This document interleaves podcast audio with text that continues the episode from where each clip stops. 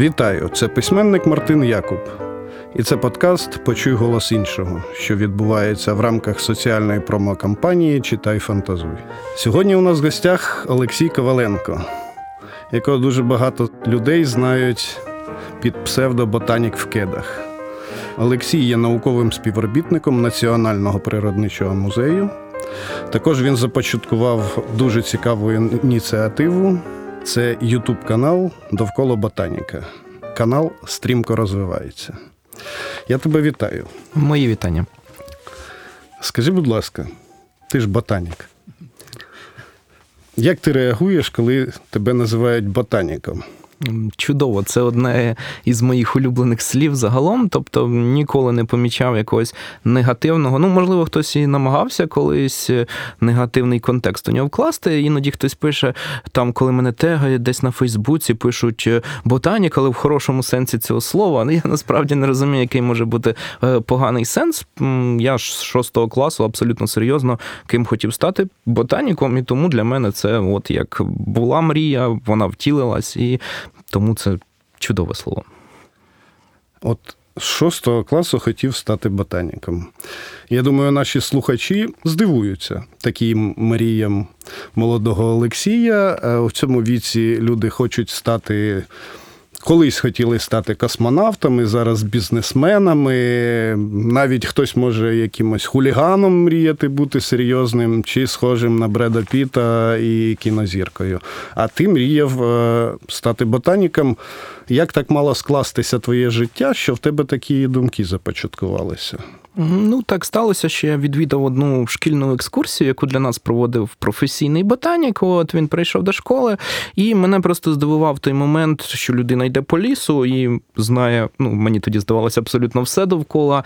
І тобто, це от така супердеталізація е, довколишнього середовища. Те, що тобі раніше здавалось, ну, ліс, ну, місце для пікніка, ще щось. Виявляється, що тут захована там купа видів, купа історій про них. І тому мені чомусь захотілося зробити так само. Ну і ще плюс був такий така основа, невеликий бекграунд. Це теж десь ці часи я почав серйозно читати там такі книги на кшталт Джеральда Дарела і тому подібних ем, натуралістів, які так писали про дослідження природи. Ну що мені здається, неможливо було потім е, вирватися із їхніх обіймів, тому що хотілося досліджувати природу, причому абсолютно байдуже яким способом, що досліджувати, хотілося от робити, як вони. Це ж у Джеральда Дарела є книжка про, я, на жаль, не згадаю назву, про остров Пасхії. Джеральд Дарел в основному писав про остров Корфу у Греції, от в якому там він виріс і так далі. А про остров Пасхи, ну знову ж таки, можливо, це Тур Гірдал, от який мандрівки робив туди на плоту Контіки. Він загалом Полінезію досліджував добре. От стосовно Дарела, він е, багато де досліджував природу, але це в основному там і Африка, і Європа. А все-таки давай от подумаємо, чому от ботаніка стала синонімом нудності. Чому е, навіть людей, які він може бути програмістом чи чи іншим там науковцем молодим, то його називають ботаніком. Чому це як епогей, ботаніка як епогей такого е, книж, Ну, ти зрозумів, так? Так, так, е, книжкового хробатства. Можливо, е, у мене були випадки, до речі, от я зростав у селі, і там була основне джерело книг сільська бібліотека. І от я теж, коли серйозно підсів на сільську бібліотеку, я здається, прочитав ну, по природничій тематиці точно все, що було. І просто там мені давали трішки більше книжок, чим завжди. І там друзі жартували, з якими я грав в футбол. Що от я тебе бачив, у тебе там е, ну, обличчя не визирало із-за цих книжок. Ну, знову ж таки, я не сприймав це як образу, можливо, там теж хтось складав. Я кажу, ні, ніс визирав, все-таки там ще нічого подібного. От е, насправді рослини дивні організми. Вони з одного боку можуть легко викликати такий вау-ефект. Ну, наприклад, там взяти спори плауна підкинути їх і підпалити, з'являється яскрава там е, куля вогню, і це відразу ну, часто відвідувачами музею сприймається. Ну нічого собі, це цікаво. От е, з іншого боку, справді, якщо немає провідника у цей світ ботаніки, іноді це може здатися сумним, тому що насправді там, оскільки я працюю в музеї досить давно, 10 років, як для мене це вже далеко ем, давно сталося, коли я прийшов до музею. Мене спочатку дивувало, я прийшов туди просто на півставки. Я ще той час навчався в університеті на четвертому курсі, ем, коли відвідувачі приходять, і стандартний такий ем, річ, яку говорять, особливо діти, що ой, тут рослини пішли назад. І, як правило, ця екскурсія іноді тривала кілька метрів і йшли на відділ зоології чи палеонтології і так далі. Тому що розуміли, що в принципі захопити от складно для цього там потрібна підготовка і так далі. Тому, можливо, для багатьох це ну от такий синонім нудності. Але разом з тим, от по своєму прикладу, коли ми в музеї почали робити інтерактивні програми і з таким підходом, щоб саме зацікавлювати е, відвідувача і давати йому те, ну що він хоче отримати в природничому музеї, то коли дивишся розподіл програм, то він, от, як науковці кажуть, нормальний розподіл. Ботаніка, зоологія, палеонтологія однаково замовляють. Це однаково цікаво, тому що те й те природа. Ти е, в курсі Всесвіту Гаррі Поттера? Ну так. Ну і там була така дисципліна в Хогвартсі, як зілля варіння. Скажи, будь ласка, ну наскільки це все далеко від реальності? Чи можна за допомогою певної комбінації різних е, рослин створювати якісь штуки, які здадуться нам магічними? Любовне зілля, чи, чи можливо дихати під водою можна, як в одній з серій? На жаль, таких прямо магічних дій більшість рослин не мають в тому плані, щоб дарували якісь надздібності. Але деякі рослини можуть лікувати це справді. От, е, Хоча невміле лікування рослинами часто дає зовсім зворотний ефект. Та сама ж гостя із всесвіту Гаррі Поттера Мандрагора, яка часто асоціюється, наприклад, середньовіччі вважали, що вона лікує від е, хвороб пов'язаних із психічним здоров'ям. Але тут справа в тому, що саме споживання мандрагори їх і викликало. От і люди лікувалися, фактично навпаки, провокуючи такі напади. Часто це трапляється і зараз, коли люди, прочитавши інформацію неперевірену, наприклад, потрапляють у такі лищата самолікування. От ем, деякі рослини можуть серйозно нам зашкодити. Наприклад, ем, є рослина абрус молитовний, е, яка дуже гарно виглядає. З неї роблять е, досить популярні браслети, тому що там такі, як намистинки утворюються червоного з чорним кольором. Е, дуже гарно але там є речовина абрин, яка взагалі вважається хімічною зброєю. І коли в Британії це з'ясували, знову ж таки був невеликий скандал, тому що фактично реалізовувалася речовина, яка у списку там пов'язаних з тероризмом іншими речами. А ні, це браслетики. Тому рослини часто можуть мати сильну дію на людину. Так. А ти коли е, навчався, чи може ти сам собі такий факультатив е, зробив? Ти наркотичні рослини вивчав? Загалом ем, я досліджую ці речі е, теоретично, так от е, насправді е, просто це теж важливий аспект будь-якої рослини. Його немає сенсу ігнорувати. Навпаки, цю річ необхідно досліджувати. Причому з наукових причин досить цікаві знахідки. Наприклад, от минулого року була знахідка археологічного артефакту в горах Південної Америки. Це був такий мішечок, у якому вдалося з'ясувати, що ж за рослини там були. І очевидно, це справді всі рослини вони відомі як наркотична дія, тобто така, яка змінює свідомість. Але цікаво, що ці рослини не зростають в тому регіоні, а вони десь більше ніж за тисячу кілометрів. І тобто, це так відкрили одні з невідомих раніше культурних зв'язків. От ем, тому це важливо навіть для історії іноді.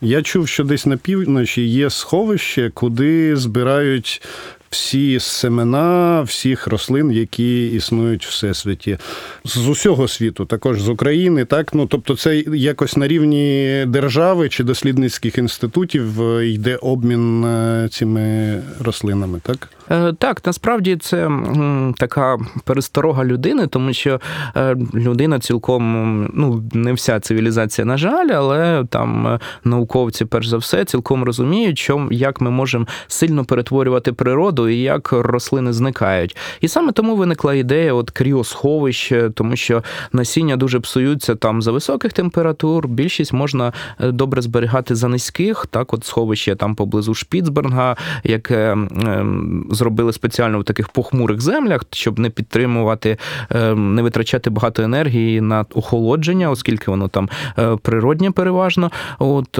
збирають справді насіння, інші частини, якими можна розмножувати рослини з всього світу. Але такі банки є і в Україні, тобто банки насіння, є в Харкові, от є банки в Києві. От вони, звісно, не такі величезні, вони не мають там спеціальних таких помпезних сховищ, як у фантастичних фільмах, але по суті виконують ту ж функцію. Угу. Чи можеш ти прорекламувати е, експозицію Національного природничого музею, так щоб наші слухачі, дослухавши цю програму, відкинули свої гаджети і побігли бігом до Олексія в природничий музей? Що вони там можуть такого побачити, що має вау-ефект? Насправді мене завжди дивував природничий музей саме тим, що просто посеред міста, от у надзвичайно зміненому ландшафті, можна побачити 2 мільйони експонатів різних живих організмів та мінералів е, аж до кістяка Мамонта, який жив під Києвом е, поблизу селища Гатне, і напевно міг добиратися до Києва на маршрутці, якби вони в той час були. От е, до неймовірної рафлейзії, найбільшої квітки на нашій планеті, діаметром один метр, яка виглядає виглядає як е, м'ясо і пахне як гниле м'ясо, і приваблює до себе мух. Е, можна побачити величезний скелет кита, от е, завбільшки понад 15 метрів, але переконатися, що будова його кінцівки дуже схожа на наша. От Можна побачити рештки організмів, які на нашій планеті мешкали 560 мільйонів років тому. Причому зовсім недавно ми вважали, що в цей час не було такого багатоклітинного життя. От Тому це чотири поверхи див однозначно. Тобто такі, такі собі платформа 9,3 чверті в центрі міста, неподалік від оперного театру. Всіх запрошуємо. Е, ти зараз вже рік як займаєшся своїм YouTube каналом, який називається Довкола Ботаніка. Чому ти це почав?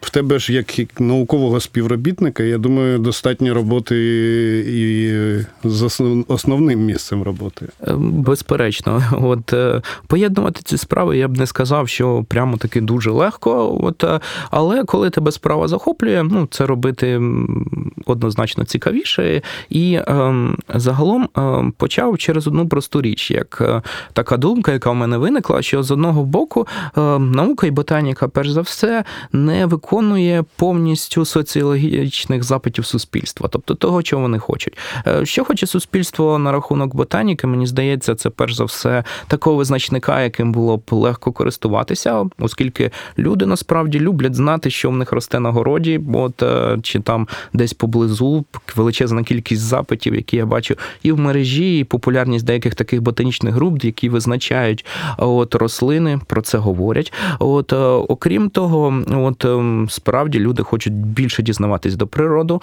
І от якщо ти науковець і ти можеш доступно розповідати людям про те, що вони хочуть, ну я вважаю, ти просто мусиш це робити.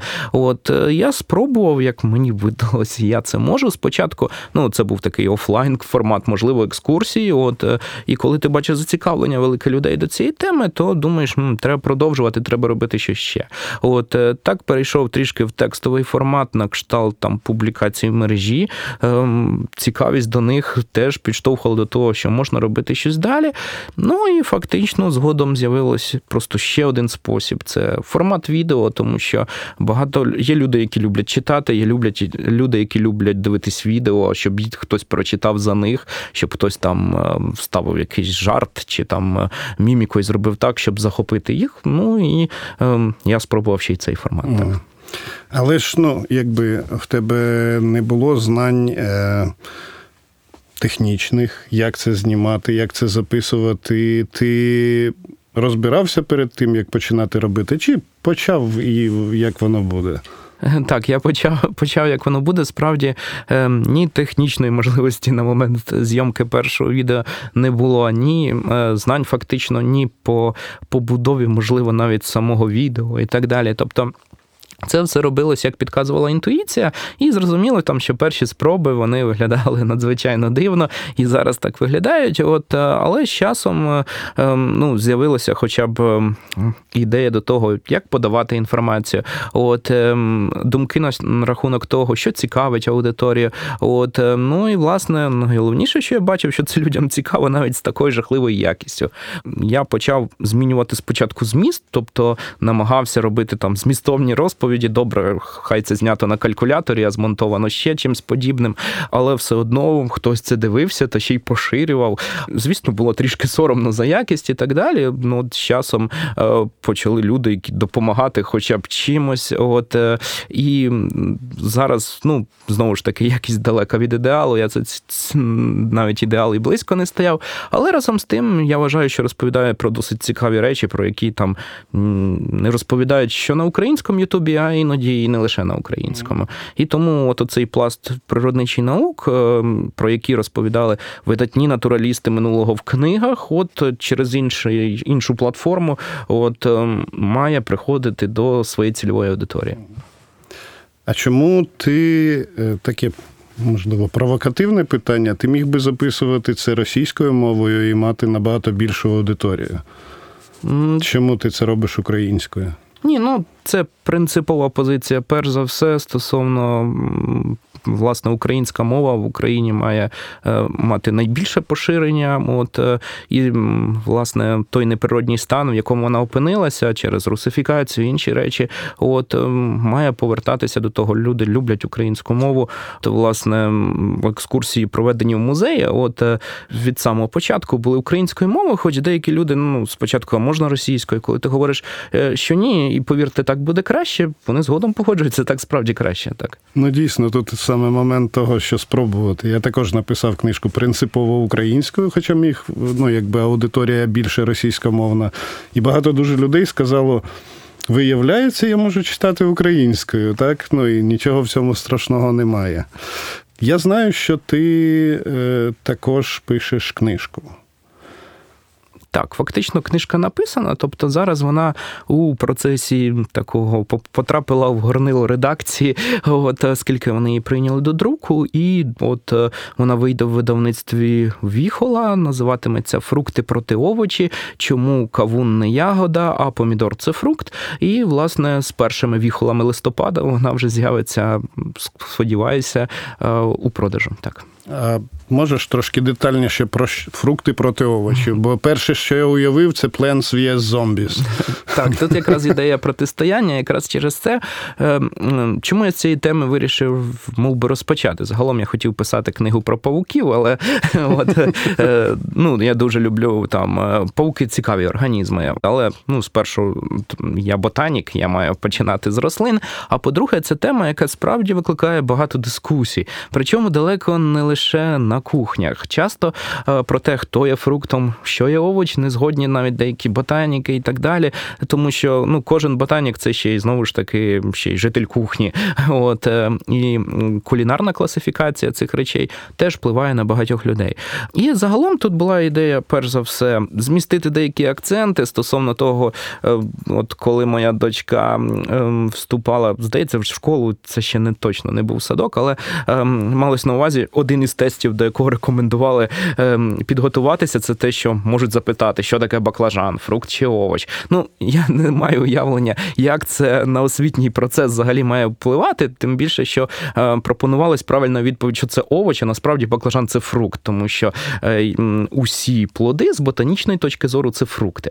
От е, причому так само з кулінарної класифікації, все, що солодке, все, що можна зробити пиріг чи варення, от ми маємо називати фруктом. Але ж з баклажаном можна зробити варення, це не проблема. Можна зробити баклажанове морозиво солодке. Книга Фрукти проти овочі це не тільки про це, не лише про класифікацію. Вона перш за все тут провокативно про це говорить. Але головна її задача це просто детальніше подивитися на е, це така екскурсія, що на кухню, що в холодильник, що на найближчий ринок е, чи розкладку супермаркета, щоб показати, що яблуко, яке ми їмо, насправді, от е, не прямо таке таки наш продукт. Це такий самий екзотичний фрукт, як ківі, тому що він походить від яблуні Сіверса, яка зростала в середній Азії, наприклад. От, звісно, в нас зростали свої дикі яблуні, але це яблуня на прилавках зовсім з іншого виду утворилася. От е, просто щоб показати, що ці звичні речі, звичайній страві з двох компонентів, вони насправді мають що цікаву історію, що іноді там вагомий культурний вплив на е, чи давні цивілізації, чи навіть сучасні. Це таке особисто від мене питання. Здається, це називається інвазивні види.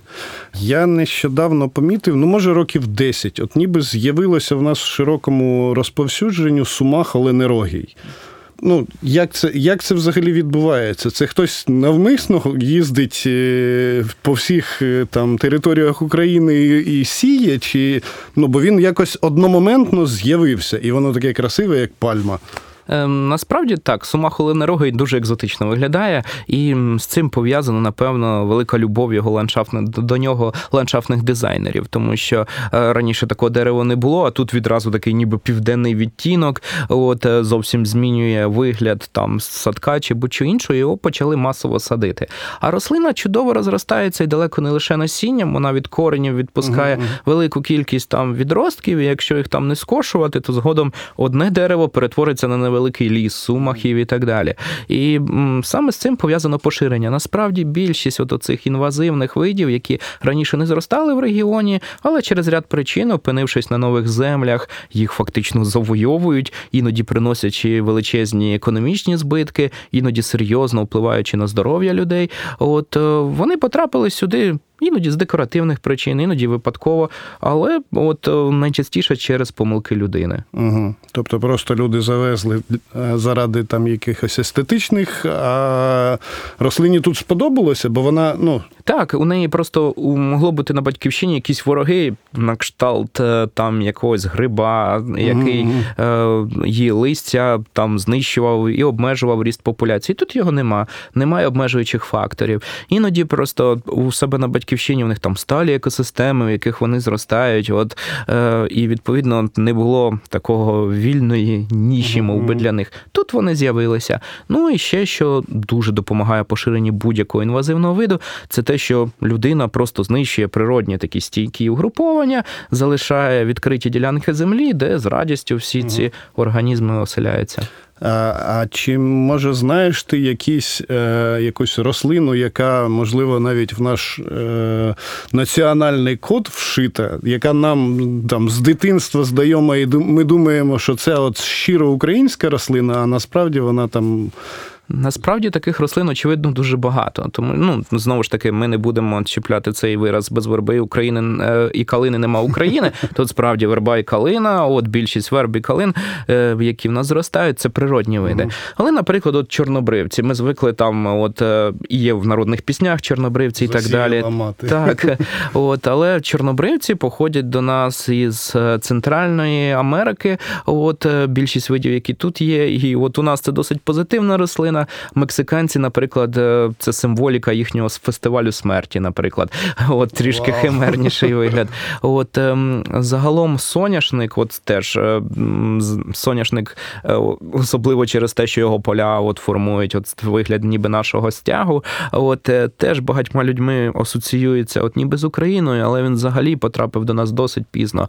Він в Європі з'явився там в 15 столітті, три століття мандрував, напевно, до України, причому його довгий час час вирощували лише як декоративну рослину, лише потім почалося її харчове застосування. От е, зовсім небагато, тобто там одне-два століття, а ми вже вважаємо рослину своєю. Там мальви ті ж самі. От е, що на картинах Катерини Білакур, от мальви і загалом асоціюється там вигляд хата Мазан, Катин і мальви. Мальви мають ще далекосхідне походження. Причому ну ця рослина навіть технічно не є мальвою, а належить до іншого роду із таким поетичною назвою рожа. От от рідальцеа, але от е, теж багатьма асоціюється як ніби наша рослина. Люди звикають дуже швидко до тих рослин, які раніше не зростали.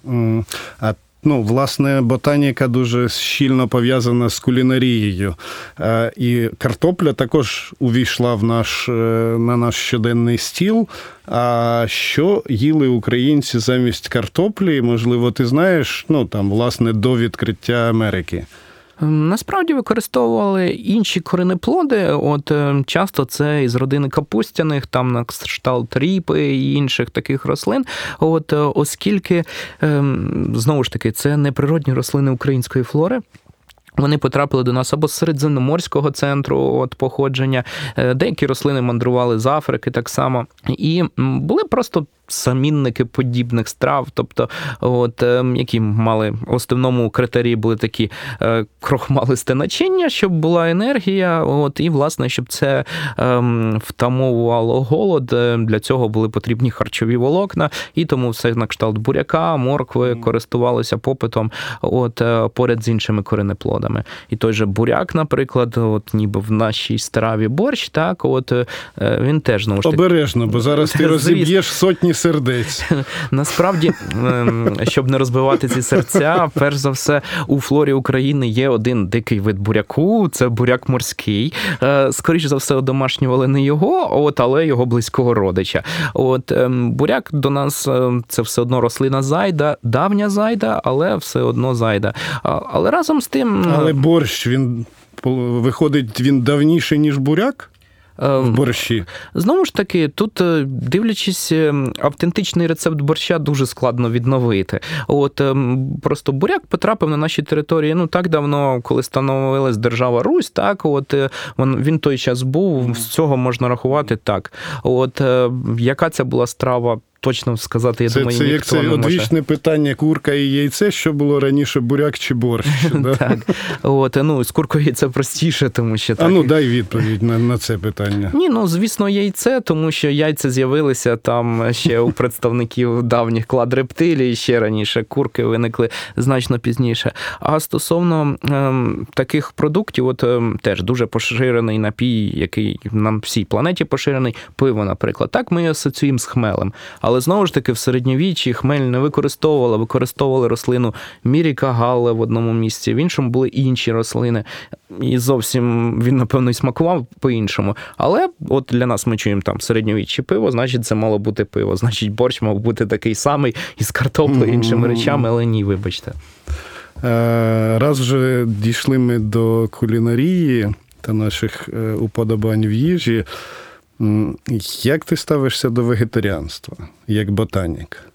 Бо я читав про дослідження такі, що ну, насправді рослини також відчувають біль і фактично навіть можуть мати емоції.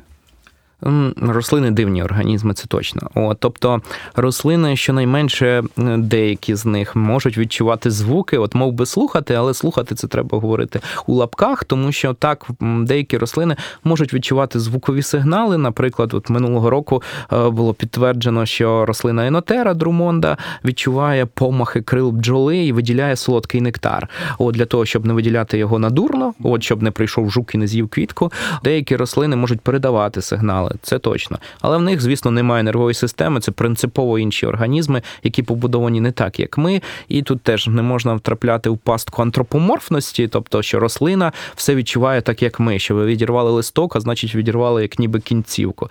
Ем, Ні, це трішки не так працює. От, Але ем, знову ж таки, стосовно вегетаріанства і інших речей, ну, людина, як вид, не може існувати без іншої енергії. Енергію ми не можемо отримувати там якихось геологічних фізичних неживих об'єктів, це точно.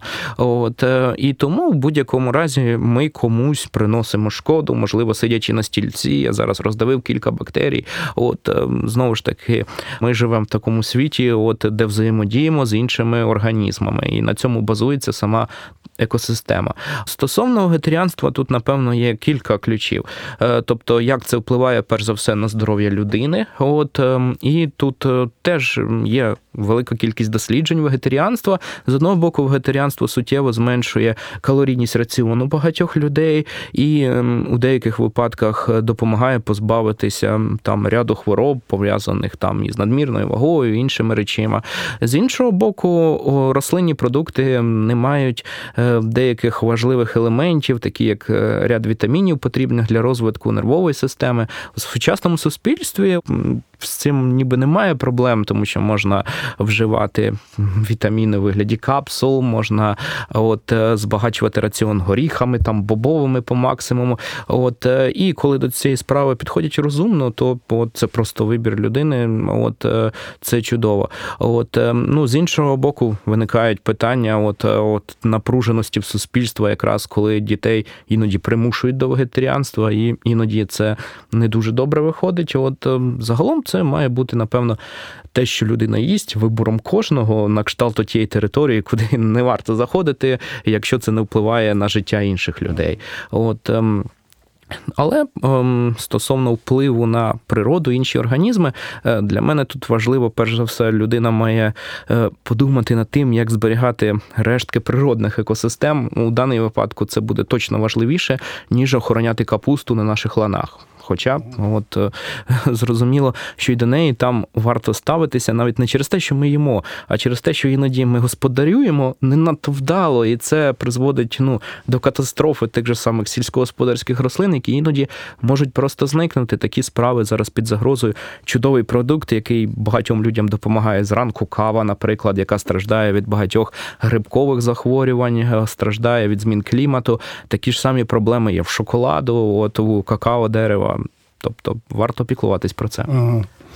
А, Я ще читав таку інформацію, що нібито знайшли семена, здається, пшениці спельти, яка датується там віком ну, початку нового часу, тобто 2000 років і і проростили. Угу. Е, ну, Це це дійсно 2000 років, там десь може зберігатися зернинка і прорости. І друге питання, як це може зашкодити, можливо, нам, тому що вона може містити щось таке, до чого ми вже якби від чого відвикли. Ем, ну, насправді, стосовно саме от е, пророщення спельти, не готовий сказати стосовно самого експерименту, тобто з його пророщування я про нього не читав. Але рослини багато мають дуже тривалий період е, збереження своєї здатності до проростання. Тобто деякі рослини це сотні років, деякі тисячі років. Ем, на це ще сильно впливають умови. Тобто, якщо це були якісь холодні умови з зменшеним доступом кисню, то насправді схожість продовжується, тобто зберігання зберігається довгий час. От, звісно, це не стопроцентна схожість, тобто там 90% схожості за кілька років найчастіше втрачається. Але певні рослини, особливо там застосуванням технологій, прорости можуть. Стосовно того, що вони можуть приховувати, ну я думаю, е, е, тут важливо думати про те, що це буде рослина точно спочатку для дослідження лише там е, і ем, досліджень геному, от оскільки для пшениць це важливо. І От якщо її будуть впроваджувати в культуру, то лише після тривалих років досліджень, в тому числі біохімічних. Угу, от, угу. Це точно. Е, З приводу, от ти любиш читати книжки пишеш сам книжки. А як ти ставишся до виробництва бумаги за допомогою дерев? Угу. Ем, ну насправді свого часу це був прорив, який допоміг нашій цивілізації точно обмінюватись думками, поширювати і наукові знання, і ідеї. От е, і загалом це важлива річ. З іншого боку, от ем, зараз у е, книг з'явився могутній конкурент. Е, в книг паперових це електрон електронна книга. От стосовно того, що кому більше шкодить, е, це ще велике питання. Е, чому так? Е, перш за все, якщо ми будемо розглядати екологічну шкоду, от то тут варто теж не потрапляти в пастку екологічного мислення, так званого. Тому що, ну от, наприклад, вважають електросамокати, так що вони там корисніші за автомобіль. От з іншого боку, знову ж таки, для виготовлення деталей електросамокатів, їхню утилізацію працю, це велика кількість ресурсів, це велика кількість вуглецю, який от е, виділяється у процесі їхнього виготовлення. Другу річ, от у нас тільки з'явились оці пункти електросамокатів на прокат. Так, угу. от оці е, їх усе більше і більше стає. І от ем, от для цього є наукові дослідження, наприклад, там в країнах Європи, що ця річ теж далеко така не екологічно безпечна. В якому плані? В плані тому, що їх їздять і збирають на звичайних машинах, які теж роблять викиди. Е, зрозуміло, що я тут тут не кажу, що електросамокат шкідливий. Ні. Просто от ми багато деталей часто не враховуємо. Так само виготовлення Тесли, це така ж сама виготовлення багатьох сполук, які будуть потребувати і утилізації інших речей. От, Хоча ніхто не відкидає там шкоду від викидів звичайного автомобіля. Стосовно книг, е, більшість е, е, паперу, який потрапляє до книг, він виготовляється із ну, таких лісових мов плантацій. Тобто це ліси, от у більшості випадків це не дика природа, а які спеціально вирощені, от і які далі будуть замінені такими ж лісами. Це лісові господарства роблять. Знову ж таки, чорний ринок лісів теж не можна приховувати. От свіже дослідження буквально минулого тижня досліджували науковці е, деревне вугілля, з якого роблять барбекю і інші речі. Як виявилось, у європейських країнах у 49%, е, по-перше, або не було вказано джерело походження деревини, а вчені провели аналіз і виявили, що це тропіки і субтропіки. Тобто, як вони туди потрапили, чому немає документів вказівок, це питання. Але це не має дискредитувати саму галузь в тому плані, що це просто люди, деякі займаються незаконними речами. От е, і те, що ну, от як знову ж таки.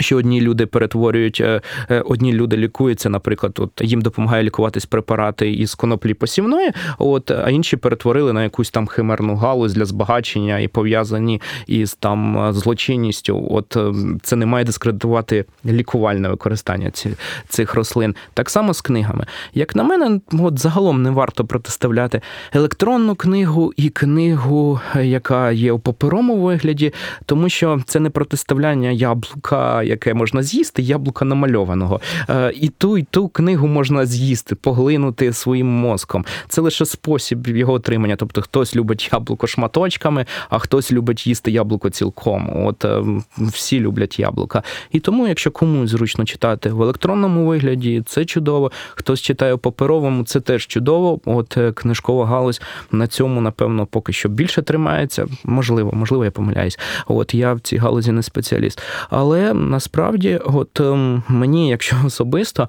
я багатенько книг прочитав і в електронному форматі. Більше я читаю все-таки в паперовому, але через таку звичку я насправді. Не надто обережний з багатьма речами, і тому, от ем, власне, у мене і багато паперових книг не в найкращому стані після прочитання, тому що їх іноді беру в експедицію, от іноді перевожу в рюкзаку, в якому там пакет з торфом, який може порватися. От е, і книга тоді не найпривабливіша. Якби це була електронна, особисто для мене, ну мені б довелося купляти іншу, інший гаджет для їхнього читання. Але от тут головне, напевно, любити читати. Іноді я люблю аудіоформат. Я кілька років е, влітку працював на е, в студентські часи на газонах, де ну, доглядав за газоном, вирощувати його. Тоді аудіокниги просто рятували, тому що спокійно ходиш весь день, тобі читають книгу, просто вуха. Це неймовірно чудово. В ті часи я не знав про існування подкастів і інші речі, але от ем, це теж важливий спосіб інформації, який не варто протиставляти, він доповнює. Ми досить яскраво уявляємо собі, що таке археологічна експедиція. Хтось уявляє, що таке геологічна, хтось якусь культурологічну уявляє, що таке експедиція, я навіть не знаю, ботанічна. Ем, це буває. В тебе є цей пробковий шолом? Е, ні, в мене немає, на жаль. Насправді ботанічні експедиції бувають дуже різні, тому що от е, ботаніка дуже широка наука, насправді. Іноді там два ботаніки, які зустрічаються, займаються речами, які ну майже ніяким чином не перетинаються. Деякі ботаніки працюють лише в лабораторії, от і досліджують там молекули, які з рослин виділяються. Вони, можливо, навіть не дуже добре уявляють, як вона виглядає у природі, як її відрізнити від інших рослин. От ем, загалом польові ботанічні експедиції залежать теж від регіону. Іноді це цілеспрямований пошук інших видів. Е, для Європи це не надто актуально, тому що тут флора досліджена дуже добре, флора України досліджена ще можливо, тобто теж на високому рівні. Ем, але там, якщо це Південно-Східна Азія чи ще щось подібне, то справді це іноді цілеспрямований е, пошук е, нових видів. Причому от є в ботанічному саду, Королівський ботанічний сад К'ю в Великобританії. От група науковців, які цілеспрямовано займаються пошуком нових видів, тому що це проблема. Людина так перетворює природу, що ми іноді знищуємо те, що ще не відкрили.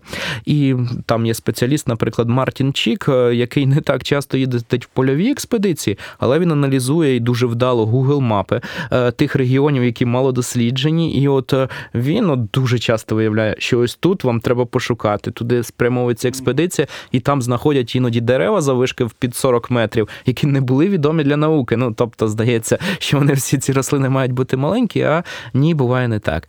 От є дослідження, які е, пов'язані, от мов би, з моніторингом і з поступовим обстеженням, в якому ж стані знаходиться природні екосистеми, чи не потрібно якісь з них охороняти, і що для цього потрібно робити. І це теж важлива річ, тому що ем, загалом природно-заповідна справа вона має не лише базуватися на тому, що угу, це дуже гарна частина природи, ми маємо обгородити колючим дротом, ніяк в неї не втручатися. Така охорона іноді руйнує природу. Так, наприклад, степ. Степ е, руйнується, якщо повністю нього не втручатися, тому що раніше на степу бігали великі копитні тварини, які допомагали йому відтворюватися. Людина прибрала цей фактор, от і без фактора скошування, чи там е, іноді це навіть підпали, але ну це зовсім не щорічні і тому подібні, контрольовані у певний період року і так далі. От це допомагає триматися степу. От і тому, от е, для деяких дослідників це от такі обстеження, тобто, от.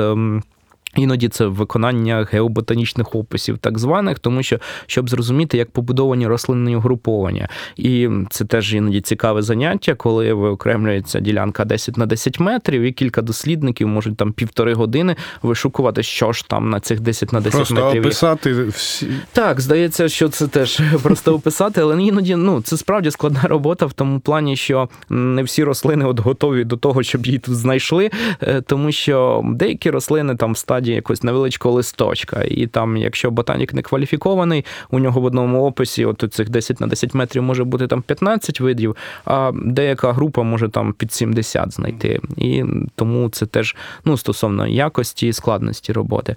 От ем, загалом дехто досліджує особливі типи рослинності. От, наприклад, я нещодавно повернувся з експедиції, от е, з типовою зоною ми їздили, і м, зараз вже майже більшість рослин пішли на відпочинок. От в стані паузи, а розвивається зараз особливий тип рослинності, який виникає на тих місцях, де оголюється ґрунт після того, як водойма відійшла. І там у рослин складна така проблема. Їм треба вирости з насіння і утворити нове насіння до перших морозів. Вони дуже стараються, у них щурячі перегони. От е, і власне через те, що вони ростуть цей час, коли більшість ботаніків особливо вже не їздять, то такі і рослини ні угруповання вони не дуже добре досліджені. І тому це теж цікаво тому іноді це так дивно. Ви їдете шукаєте саме відмілини, от ті місця, тобто все інше фактично поза межами вашого інтересу. От полювання на такі дивні речі. Тобто можна знайти щось е, цікаве і недосліджене навіть просто у себе під носом. Е, безперечно, а ще особливо це стосується тих рослин, е, які рідкісні, і яких не так багато знахідок було і раніше, і зараз невідомо, чи вони є. Тому ем, ну, це важливо для збереження цих рослин рослин у контексті от, е, Червоної книги України і багатьох інших речей. Ти е, шукав квітку папороті на Івана Купала? Ем. Чи є такі спеціальні експедиції, які саме в той день вирушають, стрибаючи через вогонь? Насправді ботаніки можуть запропонувати кілька простих способів, як знайти квітку папороті, е, тому що вони, в принципі, існують. От. Ем, але це не справжні квітки, звісно. Е, просто є папороті, е, вужачкові, так звані папороті, у яких вигляд от такий рослини, що є листок, і ніби суцвіття от, з великою кількістю квіток. Іноді це суцвіття виглядає як колосок. Ну, точно, ніби квітка папороті. От її їхні справді можна знайти, і деякі можна знайти і в купальську ніч. От е, якщо постаратися, от е, зрозуміло, що там немає справжньої квітки, але такі рослини існують. Е, мало того, там з генетичної точки зору папороті, здається, там у них немає із 20, десь лише 5 факторів, 5 родин генів для того, щоб створити квітку. Вони майже поблизу неї. От, ну і ем, загалом, ем, тобто так і з багатьма от цими рослинами, які можна шукати, там що червону руду ґрунту чи інші речі. Тобто ботанік може знайти щось подібне, хоча це казкове уявлення, перш за все. Клас. Олексій, я тобі дуже дякую за розмову. Це було неймовірно цікаво. Друзі, підписуйтесь на канал Довкола Ботаніка. А з вами був письменник Мартин Якуб. Ми дякуємо запису цього подкаста аудіокнигарні Абук та студії звукозапису Crystal Sound. До нових зустрічей.